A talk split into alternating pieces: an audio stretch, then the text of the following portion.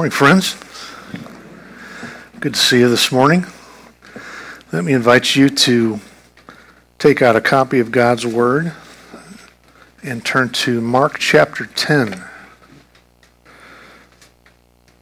If you came without a copy, there's one the, under the chair in front of you somewhere. But uh, whatever version you have, use it to follow along.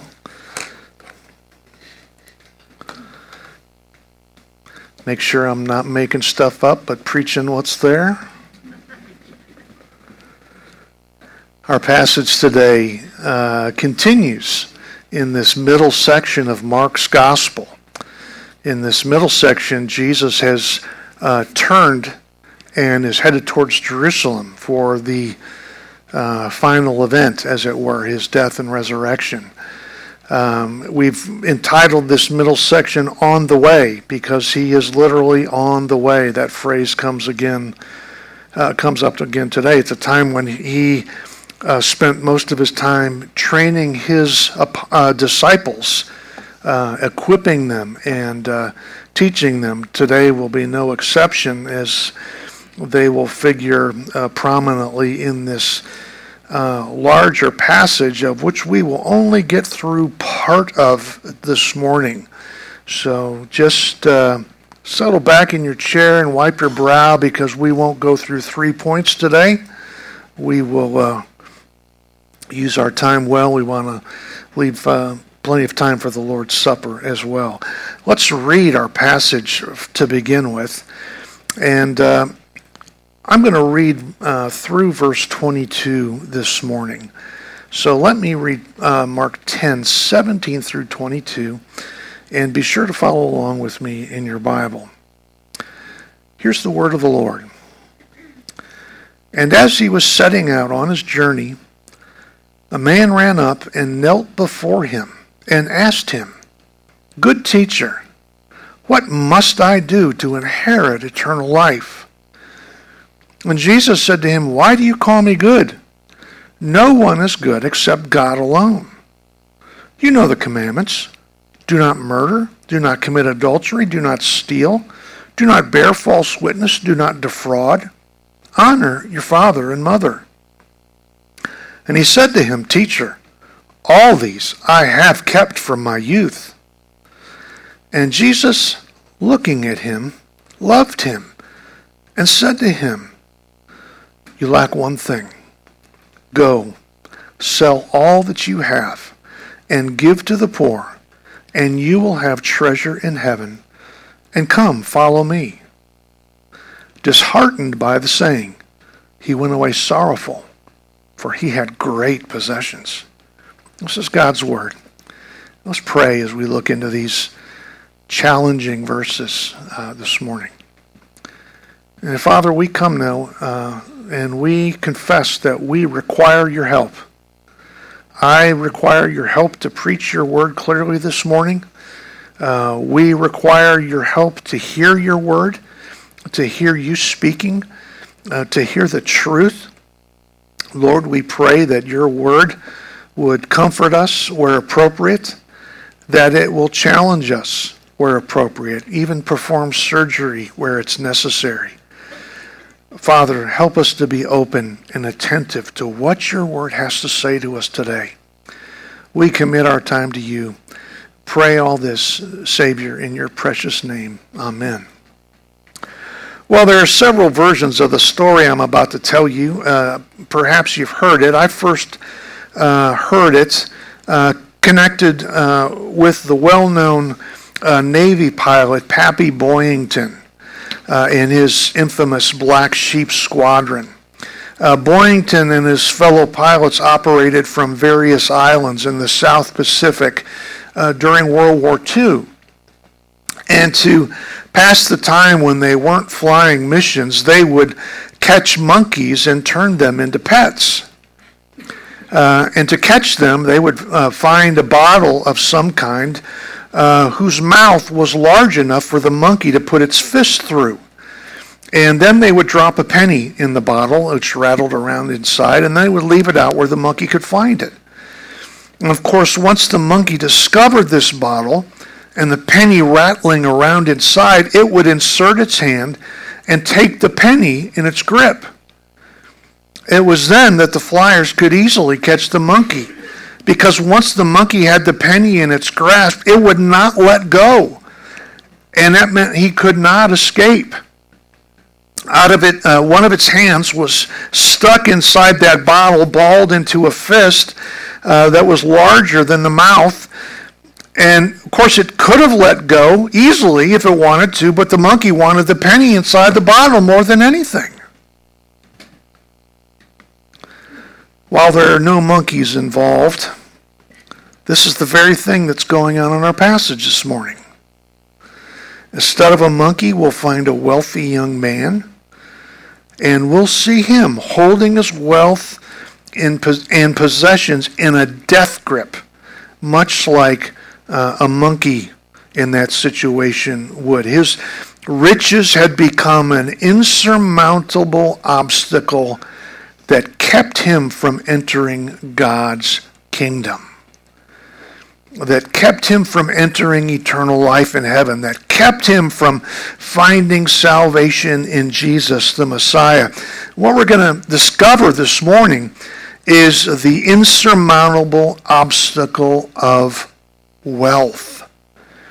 What we'll hear from Jesus is that wealth is not just a hindrance to becoming a Christian, wealth makes it impossible to become a Christian.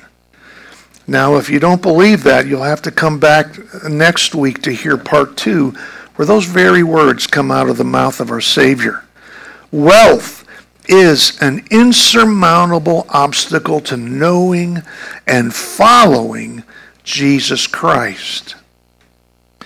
Now, I've heard the thoughts in your head just now, and some of you have thought to yourselves, well, I'm so glad I'm not wealthy.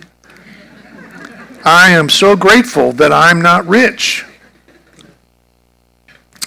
I struggle to make uh, pay my car repair bills. But yet, here you are this morning at New Covenant, all five of you, having all driven separately. Uh, you might struggle to pay your your uh, your kid's college tuition. Uh, yet your kid is in college compared to a relatively small segment of the population in America, it's true, you're not wealthy. But compared to uh, what people refer to as the two thirds world, each one of us sitting here this morning is actually quite, quite wealthy. And many of us have the same death grip on our money and possessions that this young man does. And this is why you and I need to hear Jesus teaching on wealth and possessions today and probably next Sunday as well. Because Jesus says wealth is an insurmountable, insurmountable obstacle to entering the kingdom of God. It is impossible to become a Christian while clinging to our wealth.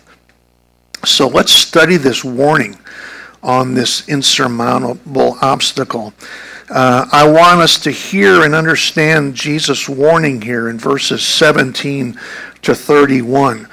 And we'll see him develop and talk about this insurmountable obstacle of wealth through three statements in this passage. He makes three statements on this insurmountable obstacle. The first station, uh, the first statement that he makes is about uh, what is humanly unthinkable. Jesus calls this wealthy man to do what, in his mind, was humanly unthinkable. And there is a good chance that Jesus uh, will summon some of us in this room to do what is humanly unthinkable, at least in your mind. Let me point out three things uh, about this man. First of all, I want you to see his urgency. Uh, he's not a casual man at this point. Uh, he he approaches Jesus with a burning question. Look at verse 17. And he was setting out on his journey. Let me pause there. This is a reminder from Mark, as I mentioned, that Jesus was still headed towards the city of Jerusalem where he would be crucified. At the beginning of this chapter, this is a very small map, and I'm sorry for that. Um, he, we saw him much of the time in and around the region of Galilee and even further north up in Caesarea Philippi. But we saw him begin his way uh, down uh, to Jerusalem. He was rejected by the Samaritans and uh, came across on the other side other side of the Jordan River, and we saw him here last Sunday morning. Let me zoom in a little bit and see if you can see that. Yes, here he is.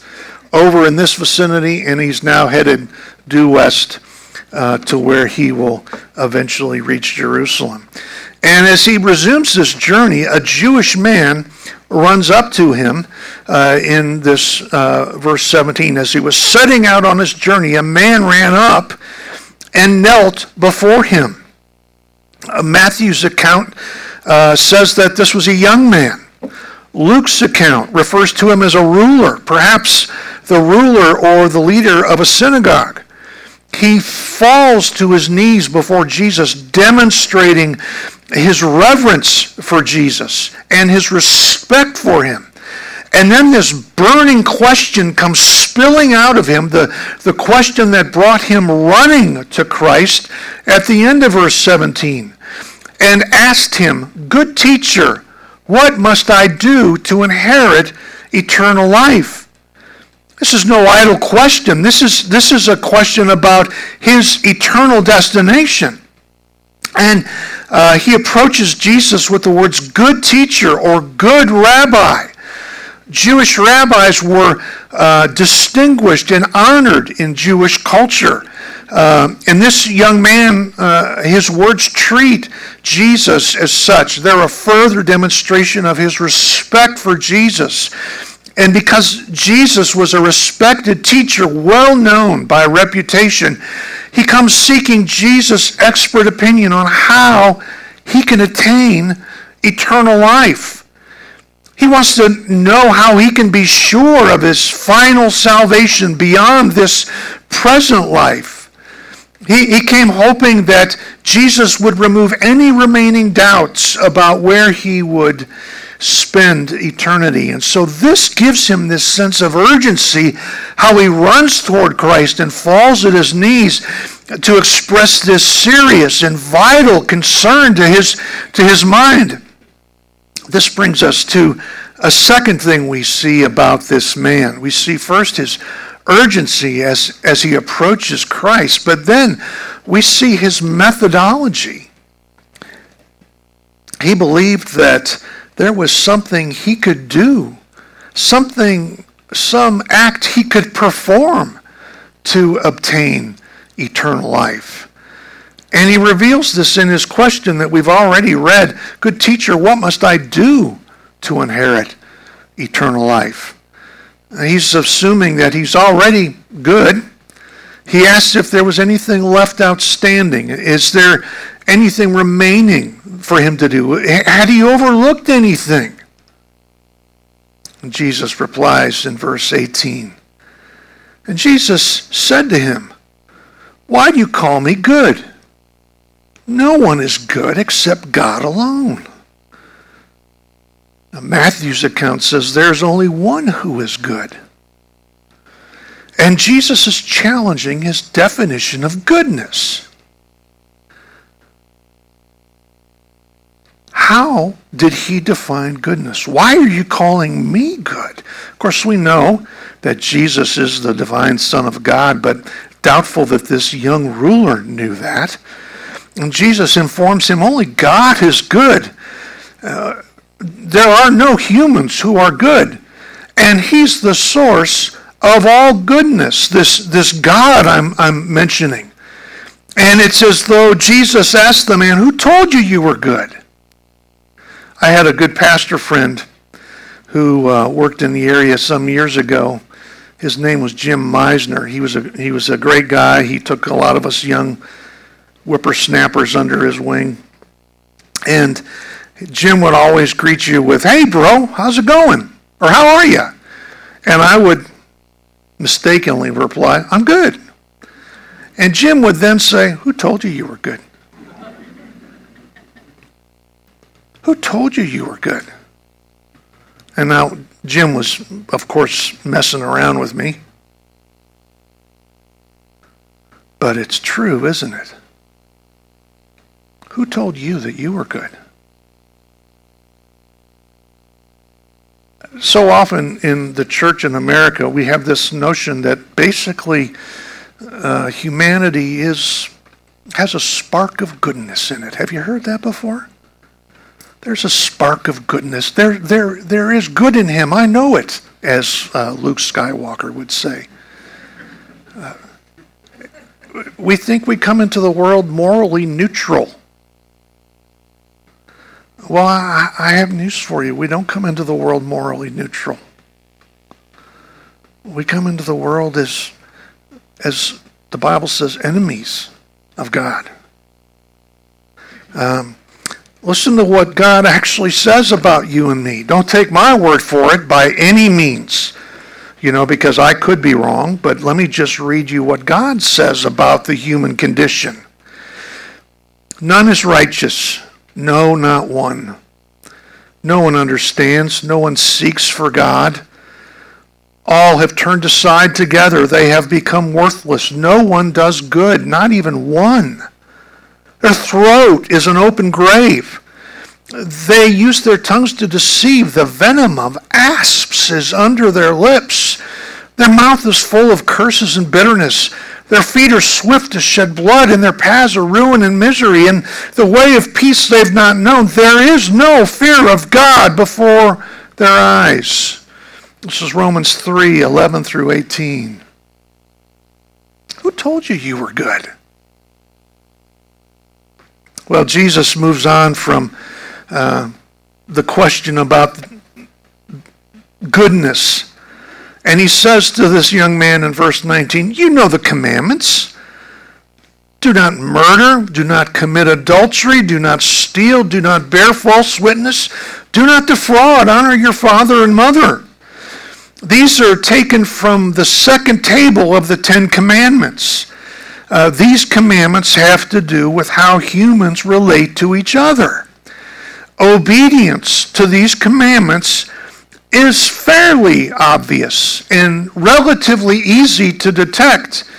Um, the people around you can see whether or not you're honoring your father or mother, or whether or not you're committing murder or stealing or things along those lines. They're fairly obvious. And R.C. Sproul even says this Jesus started with the easy ones the ones that even unbelievers sometimes keep by means of civic virtue. And what he means is that no one likes to have their personal belongings stolen. So even a large portion of the general public, even unbelievers, refrain from stealing and discourage others from stealing. So many keep this just because it's, it's convenient and it's helpful. So these are the easy ones. And, and the young man replies in verse 20. And he said to him, Oh, listen to this cockadoodle doo. Teacher, all these I have kept from my youth. When he hears what the law requires, he shouts triumphantly that he has kept all these since his bar mitzvah. Since he was 12 years old, uh, the time when uh, he became responsible for keeping God's commandments as a Jewish young man. And he had been obedient to all these. And you may doubt that, but Paul said something similar in Philippians 3. Paul, uh, uh, describing his pedigree, says, As to righteousness under the law, I was blameless. And so, uh, similar to the Apostle Paul, this young man utters his triumphant little uh, cry of, I have kept these. And, and we see that uh, his methodology is based on his performance. It's a works based religion. How he lives, on how well he has kept God's commands. Well, uh, we've seen the urgency of this young man. We've seen his methodology. There is one more thing I want to point out to you here, and that is his idolatry. He was great at the second table of the Ten Commandments, not so great at the first table. See, he, he was clearly violating the first commandment you shall have no other gods before me. We'll see this unfold. Look at verse 21 with me now. And Jesus, looking at him, loved him. This is really key, and I want you to please stop and pay attention to this. And Jesus, looking at him, loved him. This reveals us, uh, reveals to us the motivation that's operating behind what Jesus says next he doesn't say what follows to bring the hammer down on this young man. He doesn't, uh, he's not trying to be intentionally harsh or critical of this young ruler. He said the words that follow out of love for this man. This is not probably not the kind of love that you're thinking of right now. It is not that Jesus suddenly welled up with sentiment. It is not, uh, and I don't mean to be flippant or blasphemous, it's not that Jesus cocked his head and said, Oh, he's trying so hard. You know, like we look at a, a, a you know, puppy dog or something. Again, not trying to be facetious. That's the kind of love we think of he felt we think that Jesus felt sorry for this man and, and perhaps that's true, true to some extent but this is not uh, this is not mere sentiment. The word for love is agape. Perhaps you're familiar with that greek word. We've mentioned it a time or two. Uh, agape love is different. It is self-sacrificing other-centered action oriented love. It has three hyphenated uh, words that describe agape love self sacrificing, other centered, action oriented love. It, it, it, does not necessarily involve emotion. It's not feeling oriented love. It is action oriented love. Jesus loved this young man. He cared about this young man, wanted the absolute best for this young man. And what was the absolute best for this young man to hear? The very best thing for him to hear from the lips of Christ would have been to hear that he could be delivered from the power of sin, delivered from works based religion uh, to personal trust in God's Messiah, Jesus, which would ultimately result in his entrance into God's eternal kingdom, the thing he was so concerned about. He, he loved this young man and wanted the best for him. This motivated him to say what came next. Friends, don't believe the lie that it's kind not to confront someone in their sin. I mean, that's a big motto these days, isn't it? Be kind. It's even on the back of my car.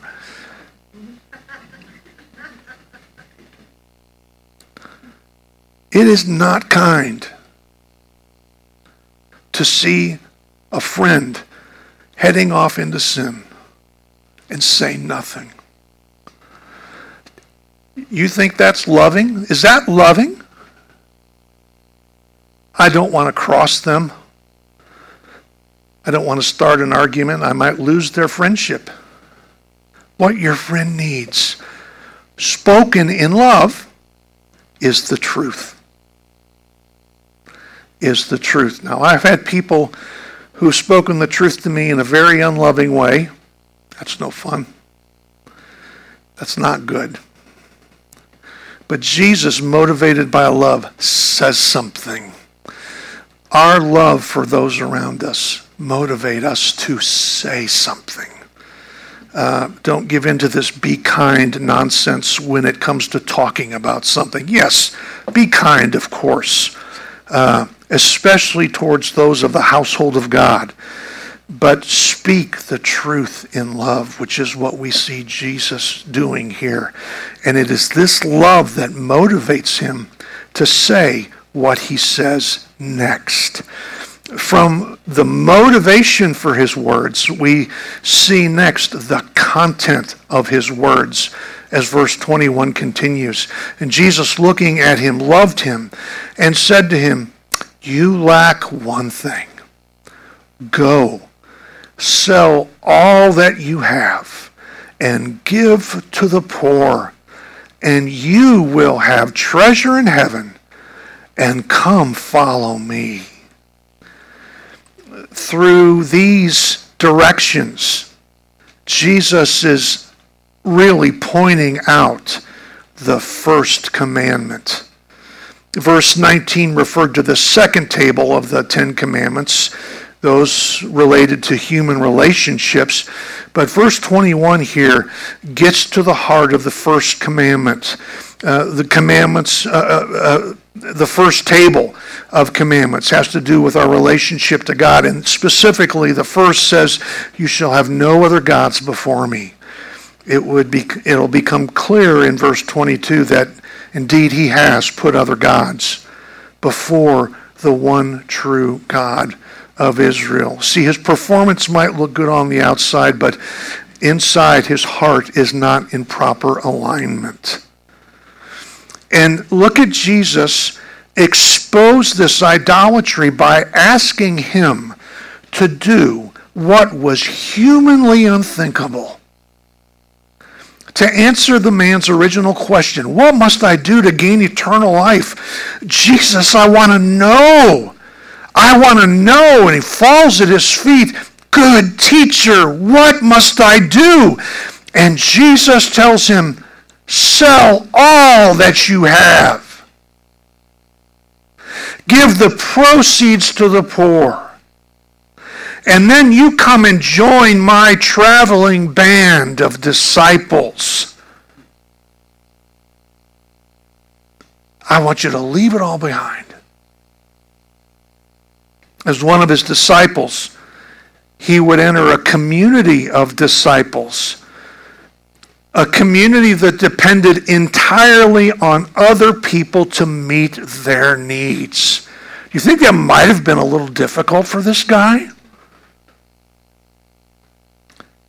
Jesus asks him to do the humanly unthinkable leave everything and follow me. This is a, a, a sweeping change. This is a, a radical change of direction, what we would call repentance. And he is asking this young man to take the radical step of submitting to God's rule to give God control over every aspect of his life, including his wealth. And to this man, Jesus has just asked the humanly unthinkable. Now, while God doesn't usually ask you and me to, to leave everything behind in order to join an itinerant ministry, He does ask you and me to take the radical step of submitting every aspect of life to His control. Yes, He does ask that. He asks us to submit every aspect of life to his control. He also calls us to do the humanly unthinkable. Well, look at the man's tortured response in verse 22. It begins disheartened by the saying. Uh, notice the word disheartened. Um, the same term is used to describe a dark and stormy night in uh, the Greek language. It, it, it disheartened means sometimes we use the expression his face clouded. Uh, it is that kind of idea. He became gloomy. Uh, his, his, his face physically changed its appearance at this challenge from Jesus. And note the reason for the gloomy faces. 22 continues. Disheartened uh, by the saying, he went away sorrowful, for he had great possessions. Great is a uh, refers to a large but indefinite number. It, he had a great many or a great number of possessions. He had many possessions. And it's these possessions that he had put before God that he has been worshiping instead of God. And so, what Jesus' line of questioning does is exposes his idolatry from the first table, from the first commandment. And it reveals to him that he had not kept the first table of commandments. And as a result, he walks away saddened. He walked away from Jesus and he walked away from eternal life. Hey, Jeff, would you turn the fans on, please?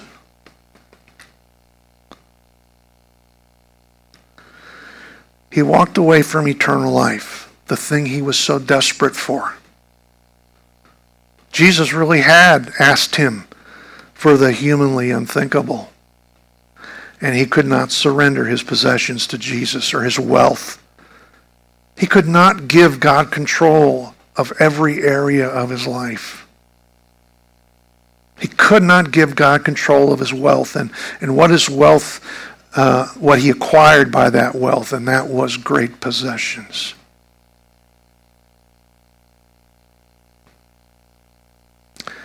I wonder if perhaps Christ might be asking you to do what is humanly unthinkable.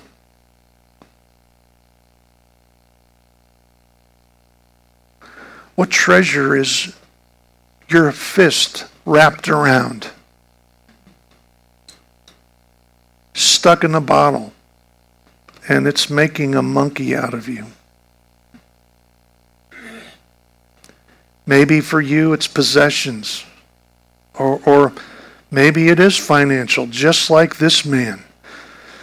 You love your your income and what your income can secure for you. And don't take that away, whatever you do.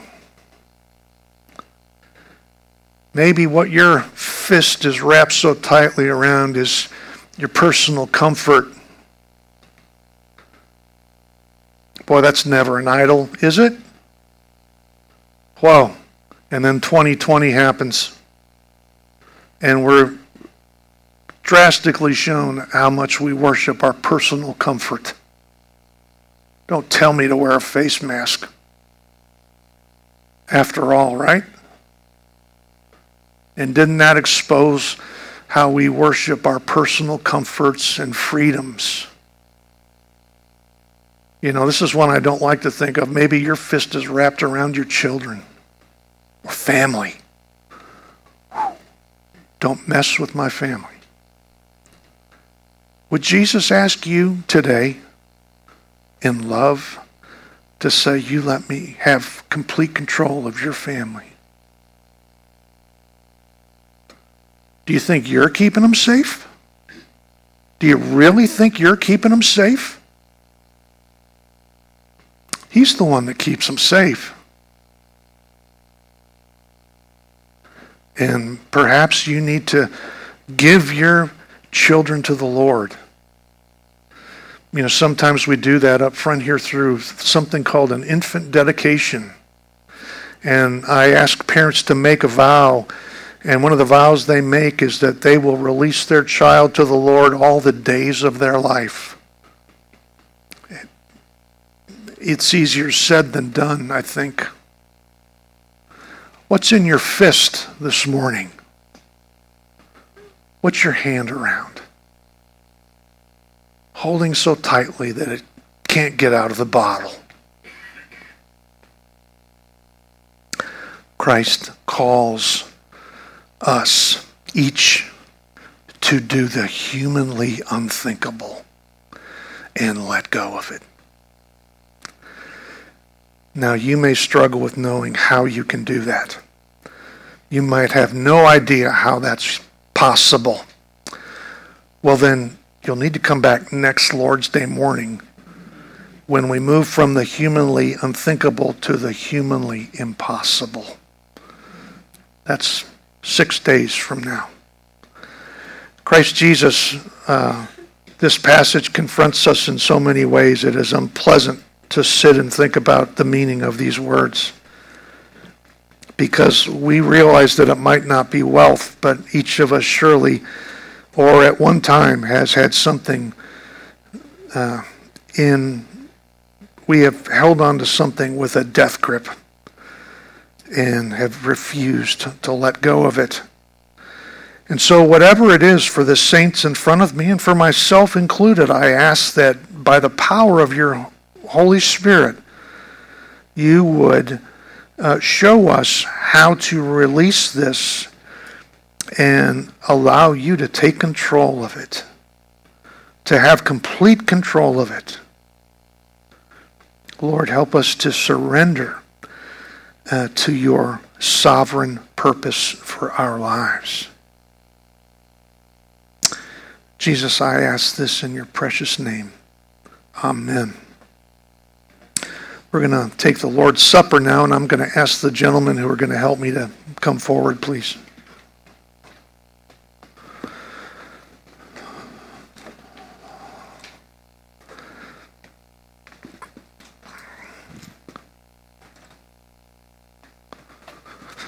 Jamie, can you grab that, please?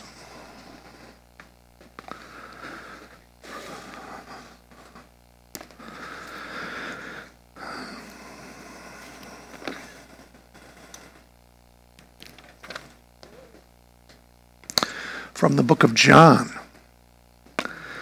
Uh, we read these instructions on the Last Supper. And when the hour came, he reclined at table, and the apostles with him. And he said to them, I have earnestly desired to eat this Passover with you before I suffer. For I tell you, I will not eat it until it is fulfilled in the kingdom of God. And he took a cup, and when he had given thanks, he said, Take this and divide it among yourselves. For I tell you that from now on I will not drink of the fruit of the vine until the kingdom of God comes. And he took bread, and when he had given thanks, he broke it and gave it to them, saying, This is my body, which is given for you. Do this in remembrance of me. And likewise the cup after they had eaten, saying, This cup that is poured out for you is the new covenant in my blood.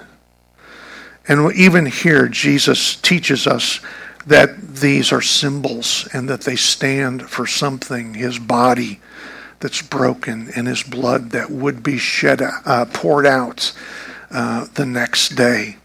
And so we pass these elements and we take them but we take them with caution. We take them thinking about what we're doing. We don't take them carelessly and by carelessly, I mean that we recognize that these stand for something. They stand for the body and blood of Jesus Christ and his payment for our sins. And so they should not be eaten and taken like juice and crackers because they are clearly not that. And so I encourage you to be thoughtful as you take the elements of the Lord's Supper. You don't have to be a member of this church body, but you must be a member of the larger body of Christ. You must be sure that you have trusted in Jesus as your Savior and Lord, that you have you are relying on his atoning death as the payment for your sins. And uh, I'd encourage you, uh, unless you're absolutely sure to not let your children participate, unless you're absolutely sure they've trusted in Christ, and that they've demonstrated that, that they've borne some kind of fruit, then it's better simply to let them wait and watch what you're doing so you can explain it to them later on. I'm going to ask Jamie if you would return thanks for the bread. Heavenly Father, we don't take this lightly, Lord, that you